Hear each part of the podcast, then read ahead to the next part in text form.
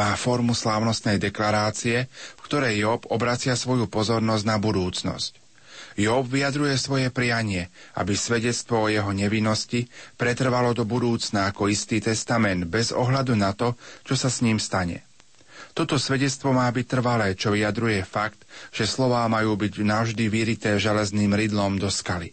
Job v hĺbke svojho bytia nachádza silu na vyznanie viery, že Boh je jeho vykupiteľ, ktorý odhalí pravdu o jeho nevinnosti. Job nazýva Boha vykupiteľom, ktorý žije. Používa pritom hebrejské slovo Goel, ktorým sa v starovekom Izraeli nazýval najbližší príbuzný, ktorého povinnosťou vyplývajúcou z pokrvných pút bolo vykúpiť svojho pokrvného znevolníctva alebo iných ťažkostí. Job tým vyjadruje svoju vieru, že pán je tým, s ktorým ho spája to najbližšie puto a zasiahne v jeho veci. Je Bohom živým, ktorý silou svojho života môže zasiahnuť v smrtiacom utrpení spravodlivého. Job výrazne vyhlasuje, že uvidí Boha vlastnými očami. Hoci z textu nie je jasné, či sa tak stane ešte pred jeho smrťou, alebo až po smrti. V kontexte jeho výpovedí však je jasné, že máme dočinenia s plnou nádejou, prorockou výpovedou o vzkriesení spravodlivého. Dnešné prvé liturgické čítanie je preniknuté nádejou, že Boh je tým, ktorý pamätá a v skutkoch spravodlivého, ktorý ho uvidí na vlastné oči, bude môcť teda žiť v jeho prítomnosti.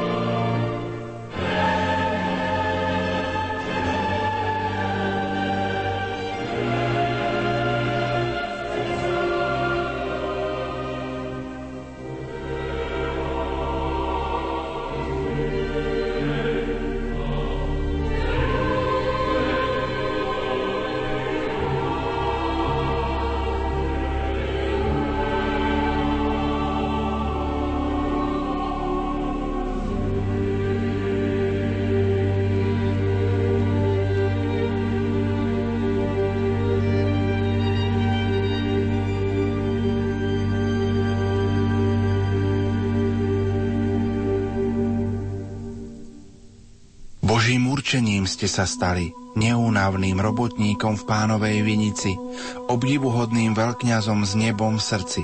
A od júla tohto roku sme za vami už len horké slzy vylievali. Odišiel obor církvy, vzácný muž, ponad Bystricu nad rodným nevolným. Váľali sa čierňavy, povieval Flór. To za vami, otec biskup, monsignor. Len dve desiatky rokov boli bez duše okov, lebo nie každá sloboda je naozaj slobodná. Vláčili vás, ako len chceli, spomenuli žalár i celi. Strašili triptychom aj paragrafom. Jak s Kristom, tak obcovali s otcom Rudolfom. Už nemohli vymyslieť väčšiu blámáž, jak hanebné poníženie biskupa a svetej cirkvi. I za naivné lži, klamstvá diecézny baláž. Rád by aj život svoj preťažký skropil v kvapkách krvi. Lebo nič nie je krajšie a milšie, než s Kristovým krížom kráčať bližšie. Až hen, hore, Pane Márii, a s ňou pobudnúť na Kalvárii, alebo na Golgote. Všade kráčali ste, jak po hrbolatej magistrále. Ukrutné rany srdca neraz pomáčali do živej vody kalicha v Božej katedrále. V pamäti cirkvi ste známi aj lirizovanými slovami intelektuálny teológ, slovenský oltárny klenot, homílíny búrlivý orátor, prísny mravokárca, štedrý sebadarca, pravde cirkvi rázny obhajca, Matky Božej ctiteľ srdca a mnohé iné prívlastky zdobili život váš kňazský. Preto si vás milujeme, preto ctíme, za dušu úpenlivo sa modlíme. Naše srdce vášho sa tríme. Žiaľ, prasklo už. Čo teraz? Vydržíme? Srdcom hladíme na oblohu, vďačne vďačíme Pánu Bohu za dar viery, za slobodu, cirkvi svetej a národu.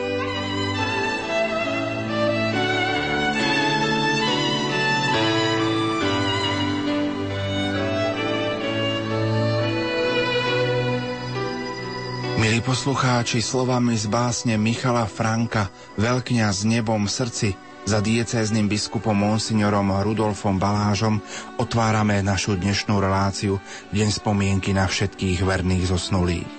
27. júla tohto roku nás náhle opustil banskobistrický diecézny biskup monsignor Rudolf Baláž. A tak v dnešnej relácii budeme na tohto veľkého človeka spomínať. Pokojné počúvanie dnešnej relácie vám prajú Marek Rimóci, Diana Rauchová a Pavol Jurčaga.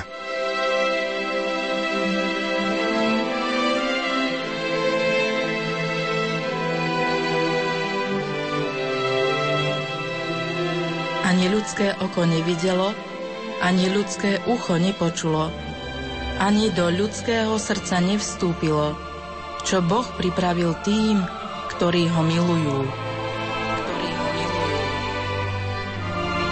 Svoju lásku k Bohu obetami a modlitbou za duše našich zosnulých, pre naplnenie ich nádeje v prvých novembrových dňoch. V kostole premenenia pána v Nevolnom sa včera konala svetá omša za zosnulého bansko diecézneho biskupa monsignora Rudolfa Baláža.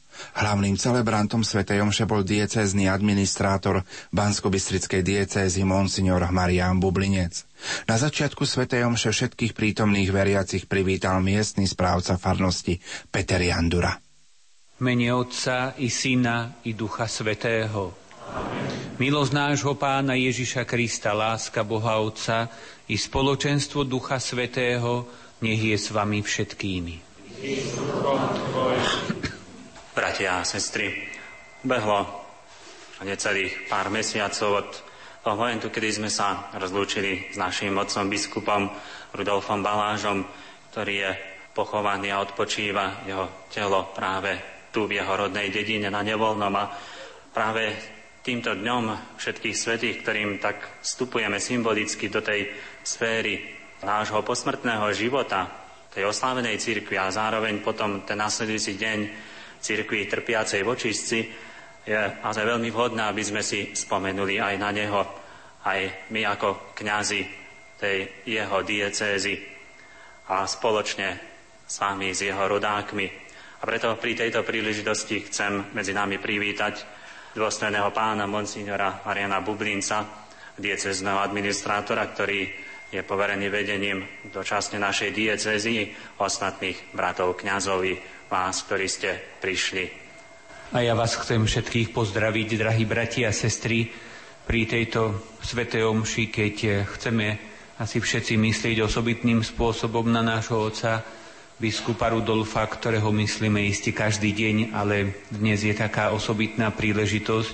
Ja chcem túto svetú omšu samozrejme obetovať za jeho dušu, za to, aby sa mohol tešiť na veky, aby mohol byť stále prítomný v tej nebeskej liturgii, Chcem túto svetú omšu obetovať aj za vás, milí farníci, milí nevolčania, kde pán biskup vyrástol a predsa tých tá mladosť, to detstvo, všetko to vplýva na človeka a formuje ho, tak ako poďakovanie za dar jeho života, aj za jeho pastorácie, ktorou sa staral ako kňaz najskôr a potom ako biskup o našu diecézu.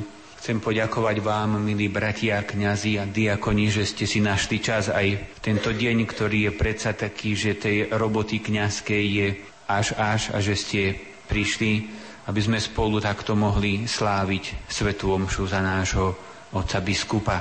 Zároveň je to pre nás príležitosť uvedomiť si, že každý z nás raz odíde z tohto sveta a najdôležitejšie je to, aby odišiel aby sme odišli v Božej milosti, aby sme odišli pripravení. A tak aj teraz, vo chvíli, keď ticha úprimne odutujme svoje hriechy, aby sme mohli s čistým srdcom sláviť sveté tajomstvá. Slávenie Eucharistie bolo vyjadrením vďaky za život biskupa Rudolfa Baláža Pánu Bohu i obci, v ktorej vyrástol. A tak v homílii sa prihovoril diecezný administrátor Monsignor Marian Bublinec. Pán s vami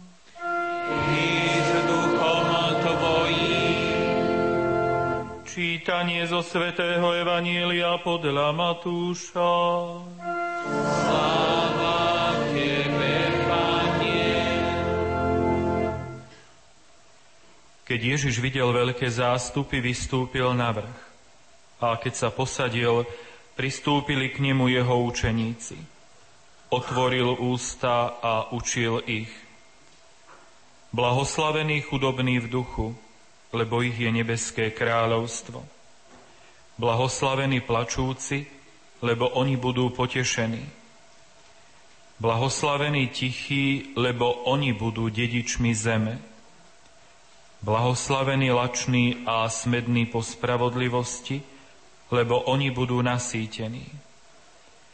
Blahoslavení milosrdní, lebo oni dosiahnu milosrdenstvo. Blahoslavení čistého srdca, lebo oni uvidia Boha.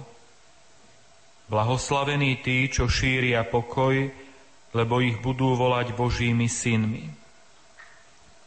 Blahoslavení prenasledovaní pre spravodlivosť, lebo ich je nebeské kráľovstvo. Blahoslavení ste, keď vás budú pre mňa potupovať a prenasledovať, a všetko zlé na vás nepravdivo hovoriť. Radujte sa a jasajte, lebo máte hojnú odmenu v nebi. Počuli sme slovo pánovo.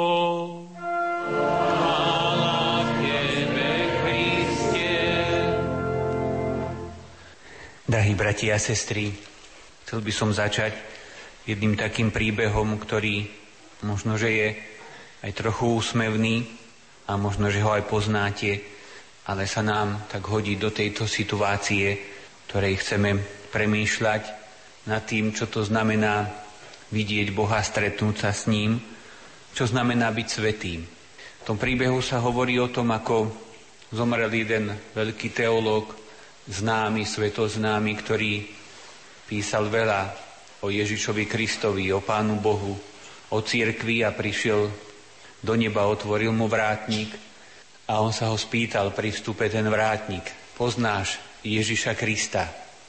A on hovorí, samozrejme, že ho poznám. Som meditoval o jeho živote, písal som, ohlasoval som Veľa kníh som o ňom napísal, samozrejme, že ho poznám. A vrátnik mu hovorí, tak vojdi do radosti svojho pána, poslal ho ďalej. Potom prišiel, zomrel teda taký katechéta, ktorý vyučoval v škole, vo farnosti, ohlasoval evanielium. A vrátnik sa ho pýta na vrátnici, poznáš Ježiša Krista? On hovorí, samozrejme, že ho poznám. Som Veľa o ňom učil, veľa som študoval, veľa som písal, ohlasoval som ho v škole, vo farnosti, pravda, že ho poznám. On mu hovorí, tak choď ďalej, vojdi do radosti svojho pána. A zomrela taká jednoduchá starenka, ktorá vedela možno horko ťažko čítať a písať, vedela sa pomodliť očenáš, význanie viery, zdravá, a nad týmto stále uvažovala, ale mala veľmi peknú, jednoduchú vieru a čisté srdce.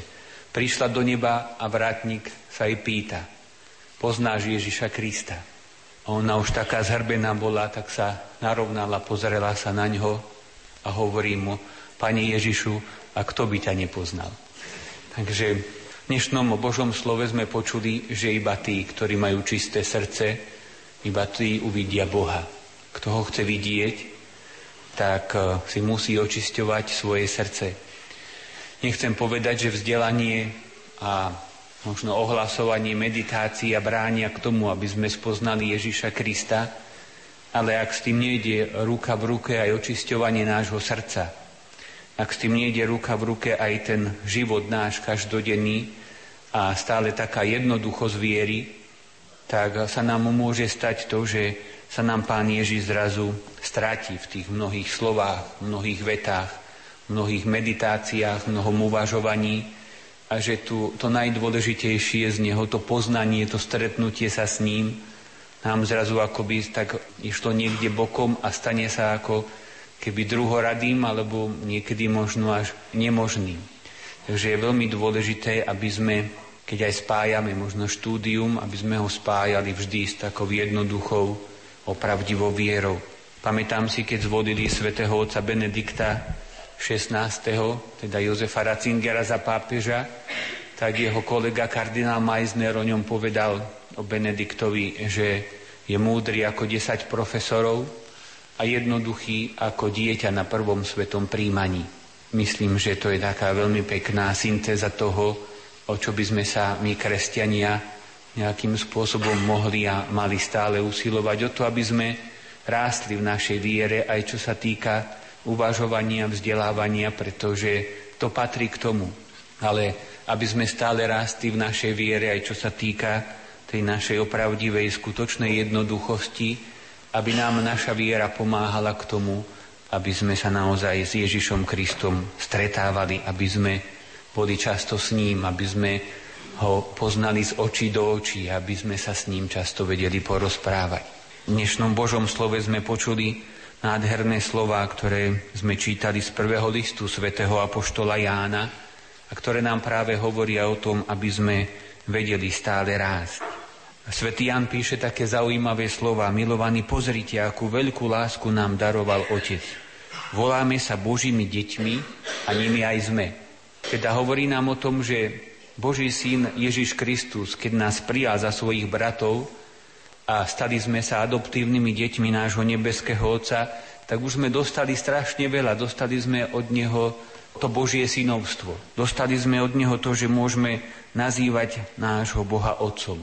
V celom starom zákone nikdy sa takéto slovo nepoužívalo v tom zmysle, ako ho používal pán Ježiš, keď svojho otca nazýval otcom alebo Aba, oteckom, teda až doslova to je taká zdrobnelina, ktorá hovorí o takom až detinskom vzťahu Ježiša Krista ku svojmu otcovi, teda Aba, otec, otecko. A my to môžeme takisto robiť voči Pánu Bohu. My môžeme, my sme Božie deti, hovorí svätý Ján. Ale zároveň pridáva takú ďalšiu zaujímavú vetu. Milovaní, teraz sme Božími deťmi. A ešte sa neukázalo, čím budeme. Veď vieme, že keď sa on zjaví, budeme mu podobní, lebo ho budeme vidieť takého, aký je.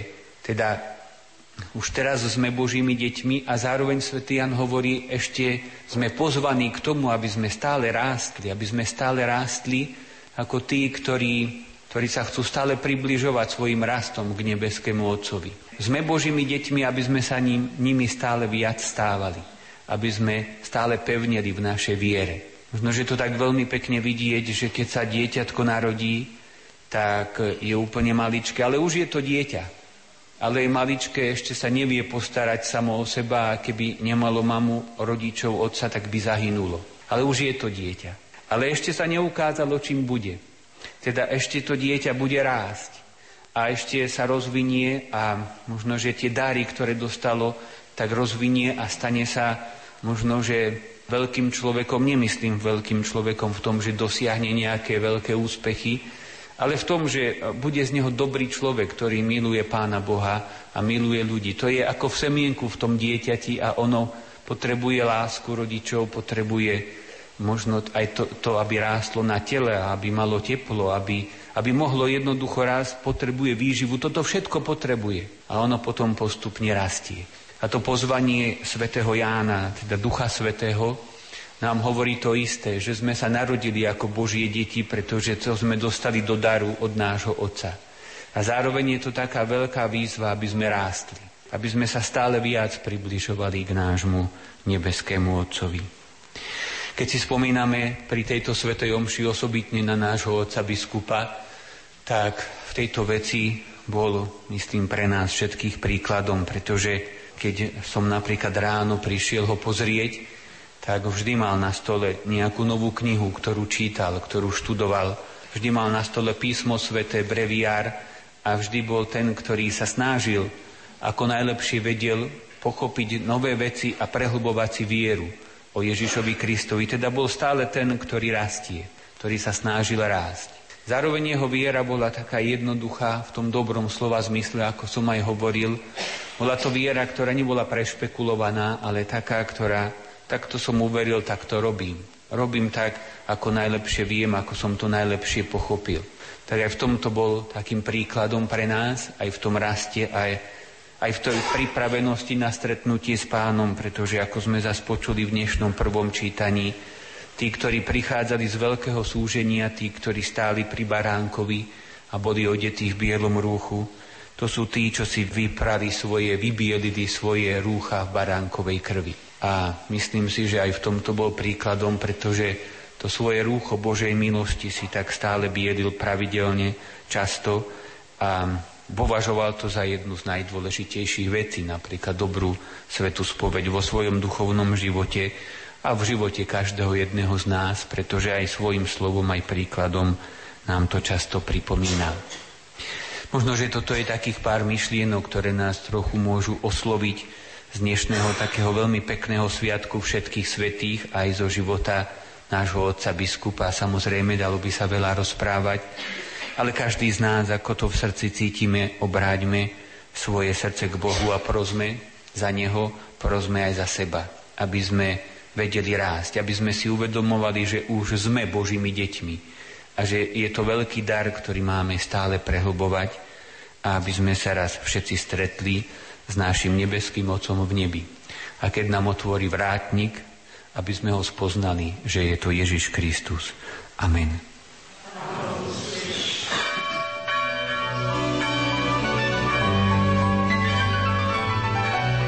S radosťou pôjdeme do domu pánovho.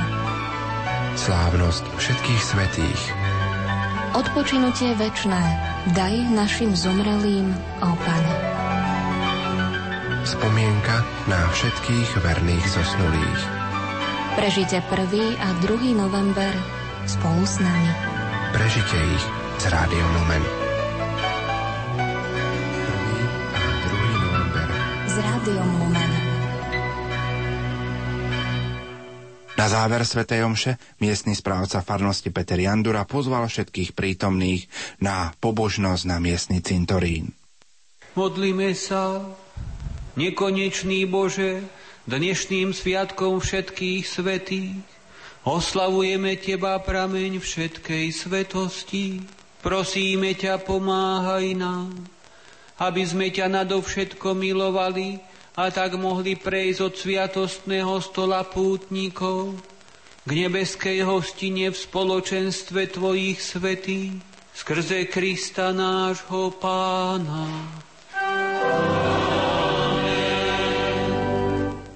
Teraz po skončení Sv. Omše pôjdeme na cintorín, kde sa spoločne pomodlíme za zosnulých a otec Marian bude viesť pobožnosť za našich zosnulých, osobitne aj za otca biskupa, ktorý je tam pochovaný. Pán s vami,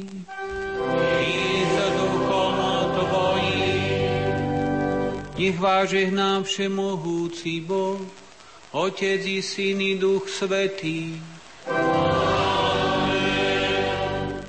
Iďte v mene Božom.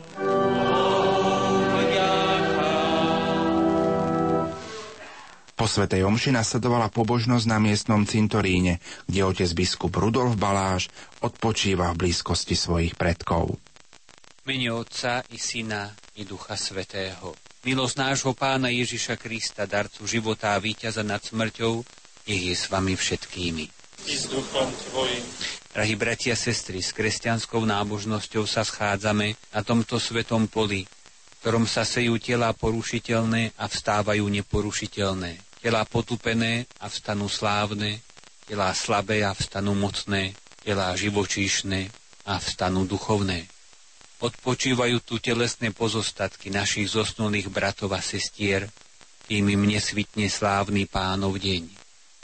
Budeme prosiť pána Ježiša, ktorý nám priniesol radostnú zväzť o údele veriacich zosnulých, že oni žijú a budú žiť aj v tele oslávení, aby prejavil svoje veľké milosrdenstvo našim zosnulým bratom a sestrám, ajme dnes, keď si celá putujúca církev osobitne spomína na svojich členov, ktorí nás predišli do väčšnosti. Modlíme sa, Bože, Ty si pre svojich veriacich ustanovil církev putujúcu na zemi, aby si ich prijal do neba ako väčšných obyvateľov. Zliadni na túto svoju rodinu zhromaždenú na tomto posvetnom mieste a vypočuj naše prosby za našich bratov a sestry, ktorí zosnuli v Kristovom pokoji, i za všetkých zosnulých, ktorých vieru si iba Ty poznal. Prosíme ťa za nich v spojení s Kristom, Tvojim synom, a našim spasiteľom, ktorý pretvorí naše úbohé telo, aby sa stalo podobným jeho oslávenému telu, lebo on žije a kráľuje na veky vekov. Táto požehnaná voda nech nám pripomenie náš krst a krst našich zosnulých bratov a sestier Ježiša Krista nášho spasiteľa, ktorý nás vykúpil svojim umúčením a zmrtvých staním. Týmto vodným tymianom preukazujeme telám našich zosnulých úctu ako chrámom Ducha Svetého. Bratia a sestry, pokorne volajme ku Kristovi nášmu pánovi, ktorý smrťou na kríži zotrel naše hriechy a svojim zmrtvých staním zniečil našu smrť. Volajme spoločne, Ty si náš život a naše vzkriesenie. Kriste, syn človeka, Ty si umierajúc na kríži pridružil Matku Máriu k svojmu mučeniu a svojim zmrtvých staním si ju naplnil radosťou, uľahči trpiacim a posilni ich nádej.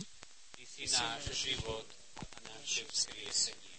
Kriste, syn živého Boha, Ty si vzkriesil z mŕtvych svojho priateľa Lazára, skries k životu a k sláve zosnulých, ktorých si vykúpil svojou predrahou krvou. Kriste, tešiteľ zarmútených, Ty si pri smrti Lazára, mládenca a dievčaťa, láskavo zotrel slzy príbuzných, potež všetkých, čo oplakávajú svojich drahých zosnulých. Ty si náš život a naše vzkriesenie. Kriste, vykupiteľ, zhliadni na tých, čo ťa nepoznajú a nemajú nádej, aby uverili vo vzkriesenie a v život budúceho veku. Kriste, svetlo sveta, Ty si otvoril oči slepému od narodenia a dal si mu milosť, aby ťa videl. Ukáž svoju tvár zosnulým, ktorí ešte nevidia Tvoje svetlo. Modlíme sa za našich zosnulých rodičov a príbuzných. Bože stvoriteľ a vykupiteľ všetkých ľudí, Ty si zjavil, že je svetá a nábožná myšlienka modliť sa za zosnulých. Vypočuj naše prozby za našich rodičov, bratov, sestry a ostatných príbuzných, ktorí nás predišli do väčšnosti. A keďže v Teba verili a dúfali, udeli mu účasť na bláženom nebeskom živote. Amen. Modlíme sa za zosnulých priateľov a dobrodincov. Milosrdný Bože, Ty sa zmilúvaš nad všetkými kajúcnikmi a odpúšťaš im. Vrúcne prosíme Tvoje milosrdenstvo, aby si spút hriechov vyslobodil našich zosnulých priateľov a dobrodincov. Nech ich Tvoji anieli odprevadia do Tvojho svetla. Amen. Modlíme sa za zosnulých kňazov. Bože, Ty si nám dal v biskupoch a kňazoch správcov Tvojich tajomstiev a duchovných otcov. Prosíme ťa za zosnulého otca biskupa Rudolfa a za zosnulých kňazov, ktorí odpočívajú na tomto cintoríne. Uvedí ich ako svojich najbližších priateľov do nebeskej radosti, aby ťa oslavovali a velebili na veky. Amen. Modlíme sa za zosnulých farníkov. Nebeský oče, svetlo verných duší, nakloň svoj sluch k našim modlitbám. Prosíme ťa za našich zosnulých farníkov, ktorých tela očakávajú vzkriesenie tu, alebo kdekoľvek na svete. Na orodovanie Pany Márie uvedí ich na miesto svetla blaženosti a pokoja. Modlíme sa za všetkých zosnulých. Pane Ježišu, náš život a naše vzkriesenie. Zmiluj sa nad všetkými, čo zomreli v Tvojom pokoji, aj nad tými, ktorých vieru iba Ty si poznal. Veď si trpel a zomrel za spásu všetkých ľudí. Vyslobodí ich z očistca a daj im účasť na Tvojej sláve, aby ťa chválili a velebili s Tvojimi svetými na veky vekov odpočinutie večné daj im, Pane, a svetlo večné nech im svieti. Nech odpočívajú v pokoji. Amen. Rozpomen sa Mária, Matka bolesná, ako si stála pod krížom žalostná, keď na ňom Syn Boží a Tvoj za našu spásu umieral. Pre bolesti, ktoré si tam prežívala, oroduj láskavo pred trónom milosrdenstva za našich zosnulých bratov a sestry. Pán s vami i s duchom tvojím, sklonte sa na požehnanie. Nech vás žehná poteší Boh, ktorý vo svojej nevýslovnej dobrote stvoril človeka a z mŕtvych staním svojho milovaného syna dal veriacim nádej na vzkriesenie Amen. Nech nám žijúcim tu na zemi odpustí hriechy a všetkých zosnulých nech príjme do vlasti svetla a pokoja. Amen. Nech nás všetkých privedie do väčšnej radosti s Kristom, o ktorom pevne veríme, že víťaz nevstal z mŕtvych. Amen. Nech vás žehná všemohúci Boh, Otec i Syn i Duch Svetý. Amen. Iďte v mene Božom.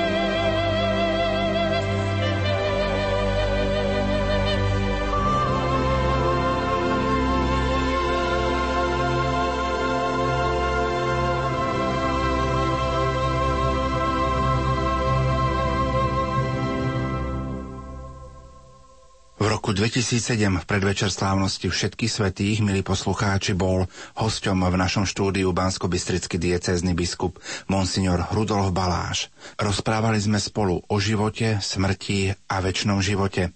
Tieto slová sú aj dnes aktuálne, tak vám ich ponúkame v repríze. Otec biskup, skúste prosím vysvetliť, čo to znamená získať úplné odpustky v prospech zosnulých. Církev má právo určiť pre veriacich spôsob, ako pomáhať zosnulým, najmä tým, ktorí sa nachádzajú v očistci, že by čím skôr dosiahli spásu. Preto určuje pobožnosti jednotlivé úkony, ktoré treba vykonať a aplikovať ich za toho nebohého, za ktorého chceme. Tieto úkony možno určovať na základe Kristových slov apoštolom a najmä Petrovi. Čokoľvek zviažeš na zemi, bude zviazané aj v nebi a čokoľvek rozviažeš na zemi, bude rozviazané aj v nebi.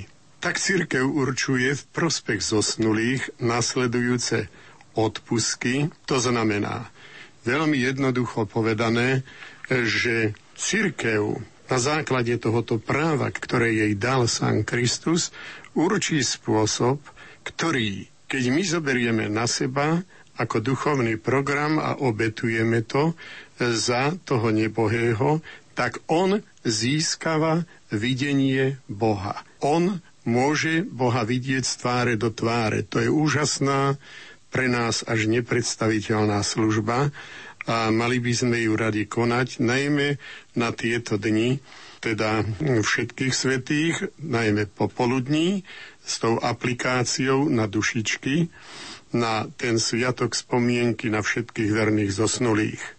Teda povedal som, že církev určuje, čo máme urobiť. A to treba potom ale dôsledne dodržať, lebo sa to viaže na tie podmienky.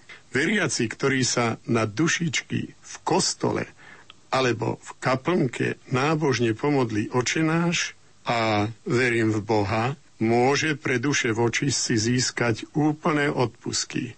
To znamená, môže im vyprosiť milosť stretnúť sa s Bohom. Ale možno to aplikovať len dušiam v očistci. Na žiaden iný zámer to neplatí. Okrem toho odpuskového úkonu, ktorý som povedal v tých dvoch bodoch, teda modlitieb, vykonávateľ odpuskov musí byť v stave milosti. Čo to znamená? Musí byť po svetej spovedi, nesmie mať v sebe ťažký hriech a musí byť aj zbavený akejkoľvek náklonosti k ľahkému hriechu, teda k všednému hriechu. Ďalej, ten, ktorý vykonáva tento úkon, ten, ktorý sa modlí, musí prijať Eucharistiu a pomodliť sa za svätého Otca, očenáš, zdravas a sláva. Tu nemôžeme meniť ani jeden bod, lebo v tom prípade by vlastne toto neplatilo. Toto sme povinní presne zachovať, preto je aj dobre, keď si to ľudia poznačia, že čo majú robiť a ja tieto veci osobne veľmi rád robím, pretože mám plno nebohých ľudí a my nevieme, čo s nimi je. To vie iba Boh. Takže je treba pomáhať takto dušiam, pretože sa vytvára to, čo my hovoríme v katolíckej cirkvi Communio Sanctorum, to znamená spoločenstvo svetých, to znamená spoločenstvo tých, ktorí sú v, v Božej rodine, a tí si navzájom pomáhajú. My pomáhame takto tým dušiam, ktoré sú ešte v očistci. Oni, keď budú vyslobodení, budú naši, naši najväčší priatelia pred Bohom a budú pomáhať nám. Takže je to taká, taká nádherná rodinná duchovná pomoc. Ešte maličkosť k tomuto veriaci pri návšteve cintorínov môžu získať pre duše voči si odpusky raz denne od 1 do 8. novembra. A pomodlia sa to, čo som už spomínal. Otec biskup, eh, ako vy osobne budete prežívať tieto dva sviatky, ktoré ste pred chvíľou priblížili? No ja prežívam slávnosť eh, všetkých svetých tu doma v Bystrici. Mám bohoslužby a hodne myslím a modlím sa za svojich rodičov, súrodencov, ale aj za mnohých kňazov i našich biskupov, ktorí patrili do tejto diecézy chodím na cintoríny aj s bratmi kňazmi a myslím hodne aj na seba. Predovšetkým asi v tom zmysle, či kráčam na tejto ceste, na tejto zemi, teda naozaj cestou svetosti, pretože to je najväčšia istota, že ma čaká hrob, alebo teda zánik pozemského života, tam nie je pochýb, tak treba, keď človek má vieru v Boha, robiť v tých intenciách, aby spasený bol. Aby sa mi nestalo to, že druhým kážem, aký majú byť a sám pôjdem do zatratenia. To je už aj po stránke prirodzeného chápania strašná ostuda. Teda sú to dni tak všetkých svetých, ako aj dušičiek na veľmi vážne zamyslenie. Teda mám čo robiť. Posuňme sa ďalej. Spomína si diecezný biskup aj možno na kňazov, ktorí odišli do väčšnosti? Zvyknem v týchto dňoch myslieť na všetkých, ktorých som poznal a už sú na druhom svete, aby im bol Boh milostivý. Práve v týchto dňoch sa dobre vytvára to, čo som spomenul, to communio sanctorum, tá, to spoločenstvo svetých, tak sa volali prví kresťania svetí. A pod týmto pojmom prví kresťania chápali všetkých, čo patria ku Kristovi, živých i mŕtvych. I ja sa vtedy veľa modlím aj za svojich kňazov, aj za svojich príbuzných, ktorí zomreli, zkrátka za všetkých ľudí, za mojich veriacich a tých je naozaj veľa veď je to celá diecéza, takže je to veľmi pekné, že máme obidva tieto dni venované len tomuto duchovnému zámeru. Žiadne také naháňačky a žiadne úradovanie u nás nefunguje. My v tejto chvíli prerušíme náš rozhovor, dám priestor ankete. Kolegyňa Janka Verešová pripravila anketu a respondentov sa pýtala, ako si predstavujete nebo. Ako si predstavujete nebo? Predstava neba je pokoj. Krásne, bezstarostne a úžasne. Nebo si predstavím ako veľký pokoj na duši, pocit šťastia. Je to niečo nádherné, no. To sa nedá ani vysloviť, ako svätý Pavol povedal, ľudské oko nevidelo, ľudské ucho nepočulo a do ľudského srdca nemôže to, čo Boh pripravil tým, ktorí ho milujú, takže sa už môžeme len tešiť na to nebo. Nebičko, to je ťažko predstaviť, keď to ešte nikto neprišiel povedať, že ako je tam. Nebo, no malé deti si to predstavujú modré s hviezdičkami, ja si to predstavujem ako miesto, kde človek necíti žiadnu ťaž, kde je šťastný a kde proste vidí svetlo Božej tvár. Nebo je podľa mňa niečo, kde sú všetci úplne rovní a kde človek pocíti tú nekonečnú lásku, o ktorej možno na zemi sníva. No, to je veľmi ťažká otázka. Tu by som musel dlho na tým rozmýšľať. Podobne ako na súde. Bude tam nejaká zasadačka a nieli a bude tam veľký stôl a za ním bude akože pán Boh. Tak to bola predstava neba našich poslucháčov alebo respondentov.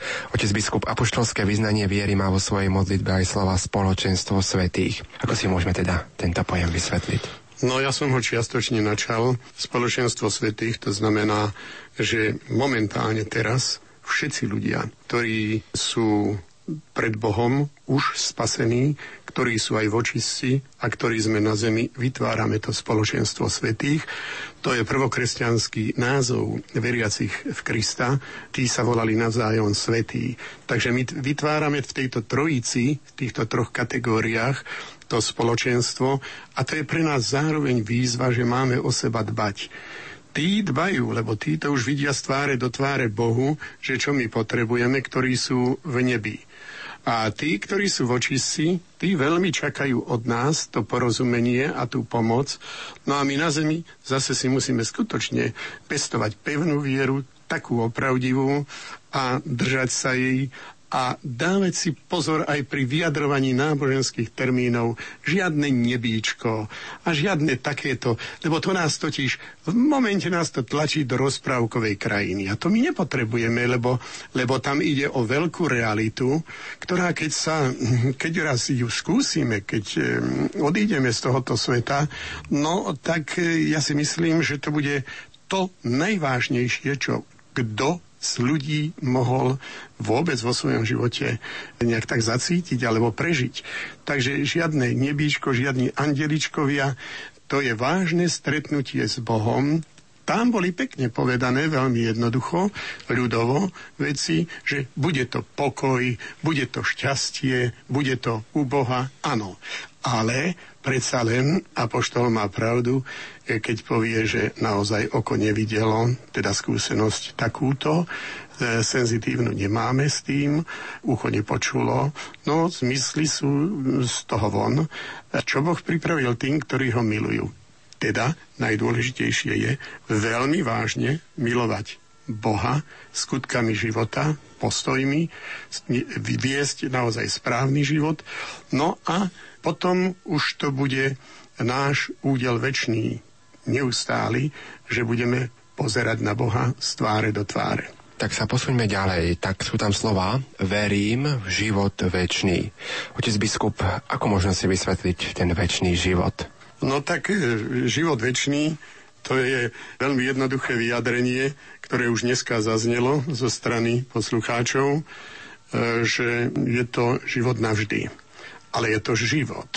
To nie je žiadne vegetovanie, to nie je žiadne zahnívanie v hrobe, to je iba pre nás taký obrovský strašiak, lebo skutočne tie plné cintoríny, oni človekovi bez viery, no poriadne dúpajú po nádeji.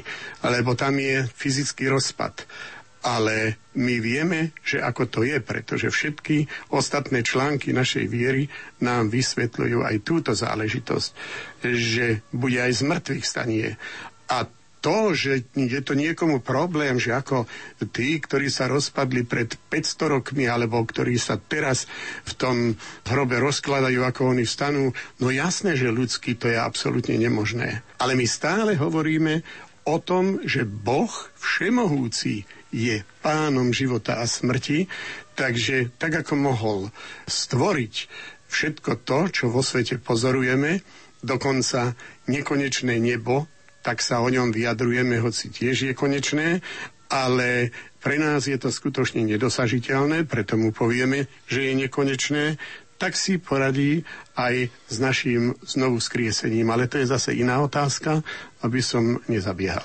Po smrti u človeka nastupuje osobitný súd. Ako ho správne máme chápať? No tak osobitný súd to je stretnutie sa s Bohom a jasné poznanie celého svojho predošlého života. Či je ten život naozaj hodný toho, aby e, sme boli navždy s Bohom ako jeho blízki priatelia, alebo potom ten osobitný súd nám určuje napríklad ten očistec. Ale očistec nie je zatratenie. Očistec Totiž tam už e, budeme prechádzať do tej duchovnej oblasti, kde budeme o mnoho viacej prežívať, intenzívne prežívať možnosť dostať sa k Bohu a ona ešte nie je preto uskutočnená, lebo máme na sebe niektoré chyby, ktoré nepatria k nášmu životu a nemôžeme takto ísť e, pred Božiu tvár. Preto je ten očistec. Je to určité utrpenie, ktoré samozrejme vec je viazané predovšetkým na obrovskú túžbu pred po Bohu, lebo už vtedy vieme, už vtedy je jasné, že Boh na nás čaká, len ešte teraz nie. Takže tá túžba je potom aj určitým takým utrpením. A potom tu mám pojem posledný súd. Čím sa možno odlišuje posledný súd od toho osobitného súdu? Skúsme to našim poslucháčom no, vysvetliť. No, osobný súd je hneď po smrti. To tak skrátim, ale to je tak úplne jasné. A e, už sme zaradení buď do, e, do neba, alebo sme zaradení do očistca. Posledný súd, to je, to je ten súd, ktorý bude univerzálny, to znamená súd celého ľudského pokolenia.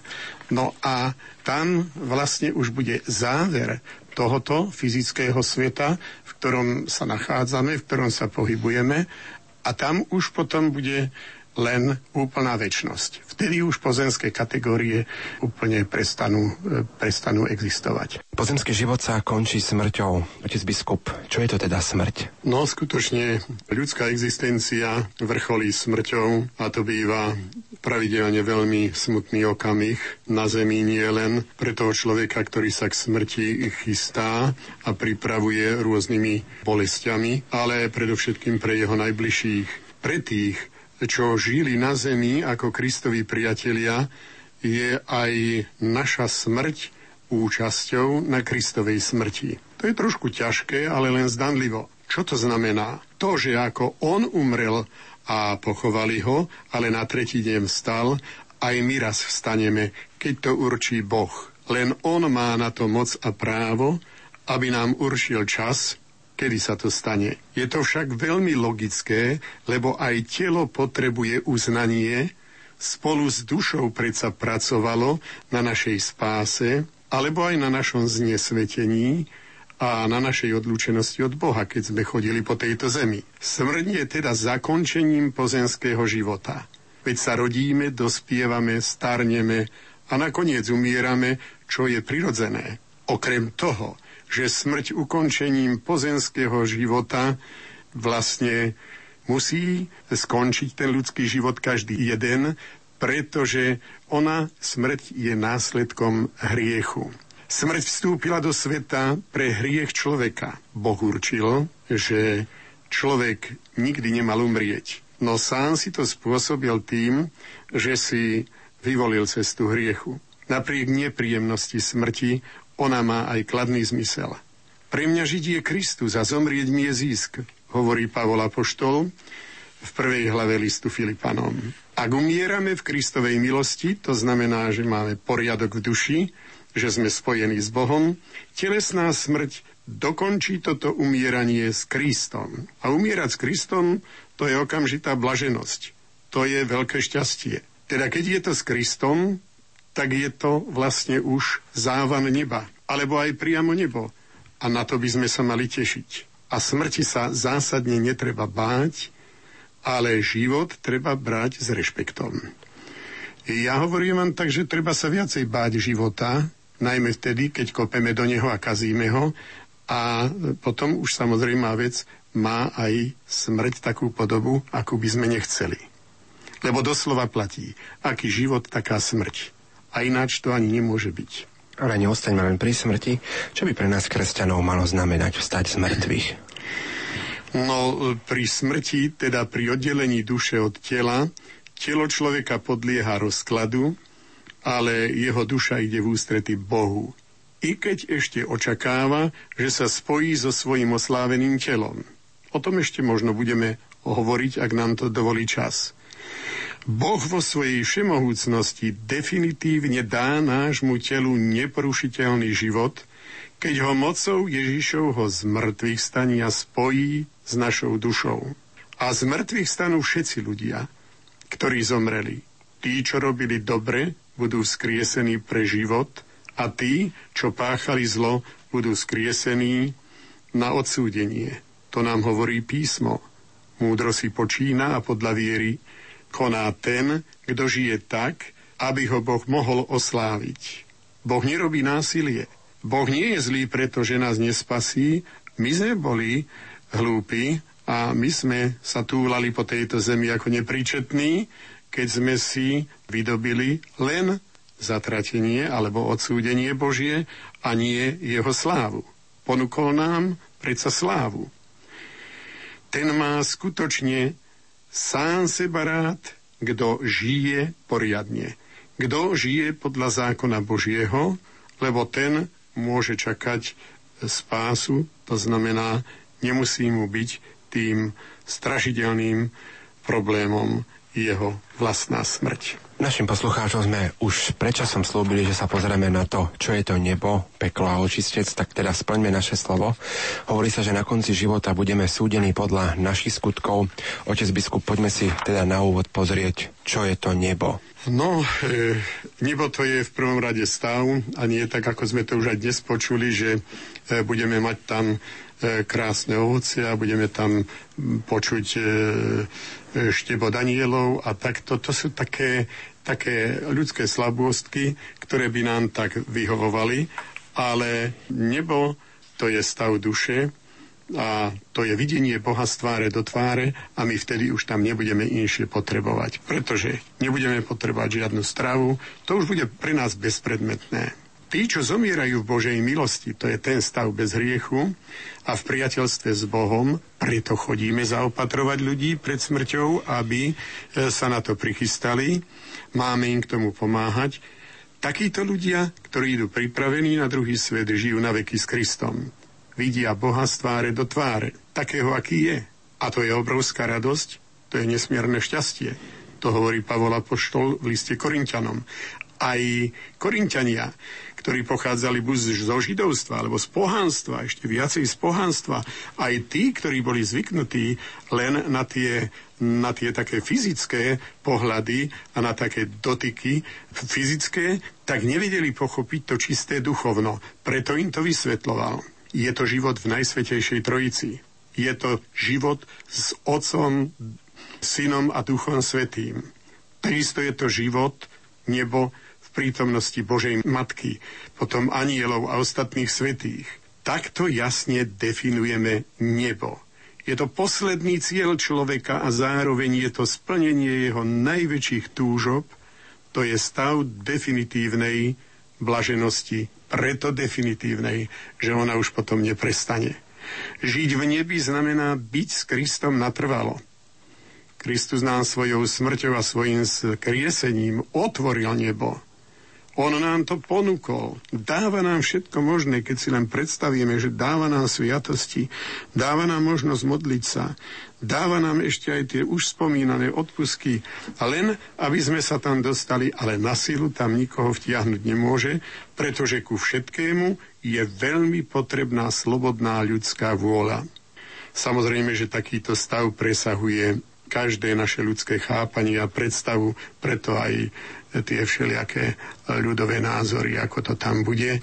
No, oko nevidelo to a ucho nepočulo, ako to tam bude. To neviem ani ja presne povedať, ale viem, že to je krása, ktorú, to bude krása, ktorú sme na Zemi neskúsili. Takže tešíte sa do neba.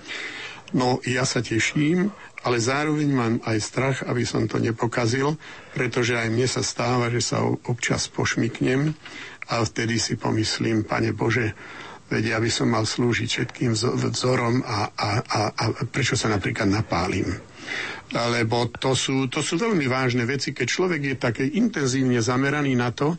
Ja, ja sa zvyknem hneď vrátiť a mm, aj to olutovať, ale mám také, mám také chvíľky, že ako keby som zabudol na posledný cieľ a pri tých kadejakých pozemských starostiach, ktorých máme všetci dosť, tak sa tak ušmyknem a ako keby som odbočil. A mm, to, na to treba dávať pozor a dennodenne si trénovať to, aby sme išli priamo k, ku Kristovi, lebo tam sa dajú transformovať všetky nepodarky života. Ja zo všetkého môžem urobiť dobrovoľnú obetu a vtedy ma to posvecuje. Keď to neurobím, tak ma to znesvecuje. Tak ma to kazí. To je len tak v krátkosti, pretože to je veľmi vážna teologická otázka, ale ja by som najradšej všetkým prijal, lebo už vidieť Krista z tváre do tváre, to je nebo. Tak verím, že vám i mne, i poslucháčom sa toto podarí. Posuňme sa ďalej, keď hovoríme o nebi, skúsme sa pozrieť, čo je to očistec, približme si ho. No, katechizmus katolíckej cirkvi nám hovorí, že tí, čo zomierajú v Božej milosti, teda v tej Božej priazni, Božom priateľstve, teda nie v ťažkom hriechu, ale tej komunikácii s Bohom, nie sú dokonale očistení, po svojej smrti podstupujú očisťovanie, aby dosiahli svetosť. My musíme jasne rozoznávať, že sú hriechy, ktoré sú smrteľné a ich tak voláme. To sú tie ťažké hriechy, to sú také tie, tie špeciálne zamerané bohorúhania a taký odvrat od Boha. Ja keď tak pozerám niekedy v televízii niektoré programy, ktoré sú tak strašne nákazlivé pre ľudí, tak toto je asi to, čo tak e, tí ľudia nesú za to zodpovednosť, obrovskú zodpovednosť, lebo nie len seba týrajú a odbočujú od toho posledného cieľa, ale robia to ešte aj pre tých divákov a poslucháčov. Takže to už je potom pomílený život. Učenie o očistí je podopreté aj o prax cirkvi, že sa treba modliť za zosnulých. Církev už od prvotných čias uctievala pamiatku zosnulých a obetovala za nich prozby, najmä svetu omšu. Takže robíme to preto, aby boli očistení a mohli čím skôr sa stretnúť s Bohom. Aj dnes církev odporúča, aby sme za zosnulých prinášali obete, aby sme získavali pre nich spomínané odpusky a konali kajúce skutky. Je to veľká vec. Tu treba spomenúť, lebo ešte sme to nepovedali, a to súvisí s týmto sviatkom. Keď my toto budeme vyprosovať tým dušiam, ktoré túžia ísť k Bohu, ale ešte majú nejakú zábranu, nejaký ten hriech a musia byť voči si, ale keď my im vyprosíme na základe napríklad aj spomínaných odpuskov to, že sa vyslobodia a prídu pred Božiu tvár, my budeme mať v nich najväčších priateľov. A o to treba pracovať, aby sme si ich teraz získavali. Nie len v týchto dvoch dňoch, ale to by mal byť program každého dňa. Opäť naše rozprávanie preruším, dávam slovo našej kolegyni, spravodajskej redaktorke Janke Verešovej. Myslíte si, že existuje peklo? Existuje, ale nie v takom slova zmysle, ako sa predstavujeme my. Je to asi nejaký stav duše a nejaké tiež rozhodnutie, že nechce ísť do neba, tak idem tam. Samozrejme, že existuje peklo, zatratenie. Ale no tak hádam aj tí zlí pohľade musia ísť. Podľa mňa nie. Podľa mňa len očistiť. Peklo určite existuje a je to niečo, za čo človek vlastne by mal niesť za svoje chyby, za svoj život, za to, že neprijal vlastne toho Ježiša vo svojom živote. Myslím si, že je opačná strana neba. Tak ja si myslím, že určite niečo zlé, keď sú aj zlí ľudia, tak niečo zlé, alebo niekam musia ísť aj tí zlí, ale presne ako no nejaké zatratenie určite je pre tých, čo, čo nežijú takým úspevným životom. Otec biskup, tak to bola naša anketa. Čo je to teda peklo? Ozrejmime si to. Ja skôr ako poviem niečo o pekle, tak by som povedal, že toto mi pripadalo, ako keby boli redaktori natáčali niekde v kláštore alebo pred katedrálou. Lebo to boli samé zbožné, a až na jeden prípad celkom múdre odpovede, lebo ja si myslím, že tá ulica, taká bežná, ona by asi sa vyjadrila aj tak, že prosím vás pekne, že sa s tým ešte aj zaoberáte. Toto je dnešný stav človeka. Takže taký vzdialený. Ale ja som rád takýmto odpovediam, lebo to boli odpovede veľmi múdre skoro to netreba ani opravovať. Iba tam toho pána, e, že teda peklo neexistuje, že tá tragédia človeka začína očistom, ale peklo je preč. Tu by som povedal iba toľko, že my sme nedostali kompetenciu, aby sme opravovali Kristove slová a písmo sveté, aj nový zákon, sa veľmi často zaoberá práve že zatratením. A mm, zatratenie to je iným pomenovaním peklo. Takže ten, kto ťažko zhreší a tak sa rozhreší, alebo sa tak naučí sa hrešiť, kliať a všetko možné, ale hrešiť aj tak skutkami zámernými, vyslovene negatívnymi, ten vlastne ani nemôže milovať Boha, lebo e, on si to úplne zastrie. Aj ten, kto kruto ubližuje svojmu blížnemu, aj ten ťažko hreší. A podľa prvého listu Jánovho v tretej hlave, každý, kto nenávidí svojho brata, je vrah sú vážne veci. To nie sú bajky. To znamená, že keď robíme zle ľuďom, to je tak, ako keby sme robili zle Kristovi, pretože my sme bratia a sestry Ježiša Krista. A viete, že ani jeden vrah nemá v sebe väčší život. To sú zase výroky pána Ježiša. On nás upozorňuje, že ak sa budeme takto správať, no budeme od neho odlúčení, lebo nezhodujeme sa celkom teda s jeho duchom a vôbec sa s ním nezhodujeme. Našou úlohou na zemi je pomáhať vo vážnych potrebách chudobným a akokoľvek maličkým a biedným. Tak sú oni nazývaní akokoľvek trpiaci v písme svetom, že sú to tí maličkí a najbiednejší. Týchto nazval Kristus svojimi bratmi a sestrami. My nemáme právo ich e, chápať ináč. Teda ak sme takto zhrešili proti Bohu, priamo proti Bohu alebo proti ľuďom, treba si to dať čím skôr do poriadku, lebo čaká nás ohodnotenie u Boha.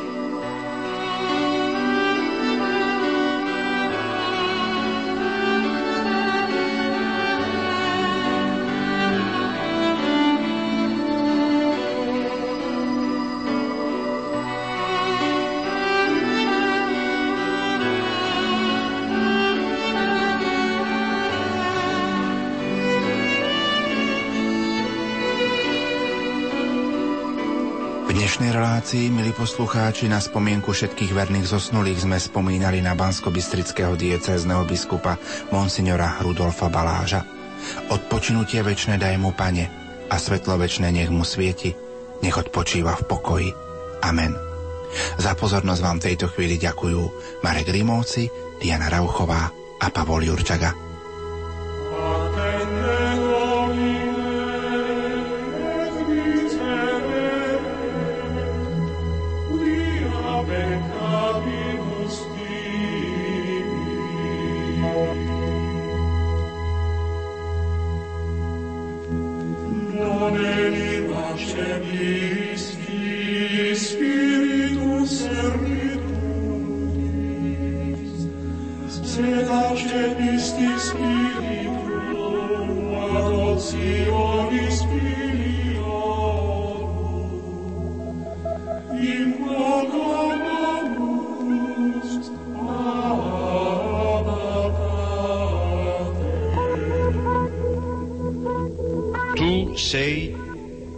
Figlio, io oggi ti ho generato.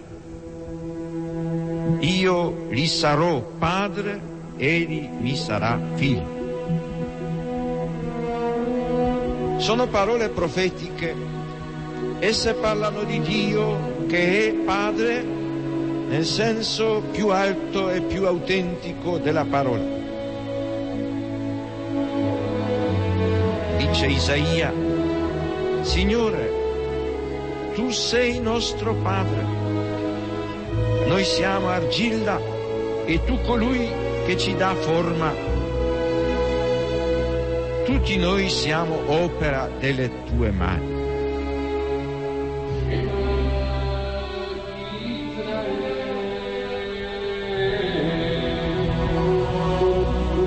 Sion ha detto, il Signore mi ha abbandonato il Signore mi ha dimenticato. Si dimentica forse una donna del suo bambino? Anche se ci fosse una donna che si dimenticasse, io invece non ti abbandonerò mai.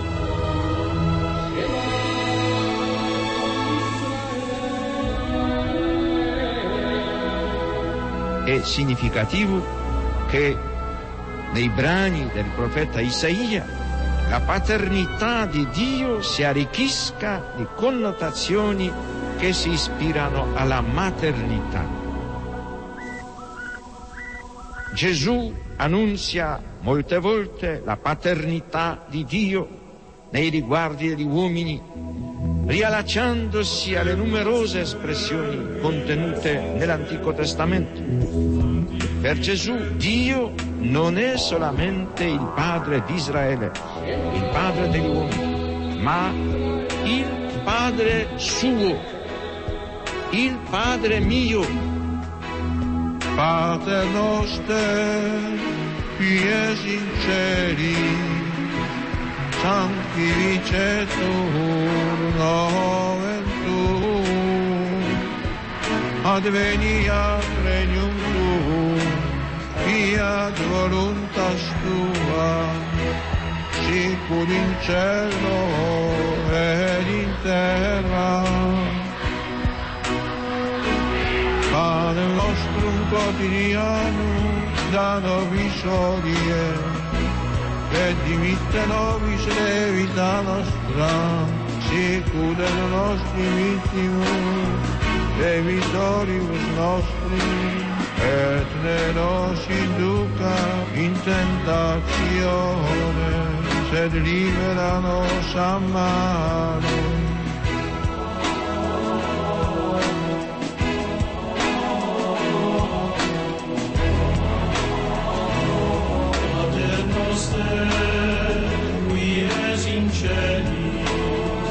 Sanctificetur nomen tuum, adveniat regnum tuum, fiat voluntas tua, cielo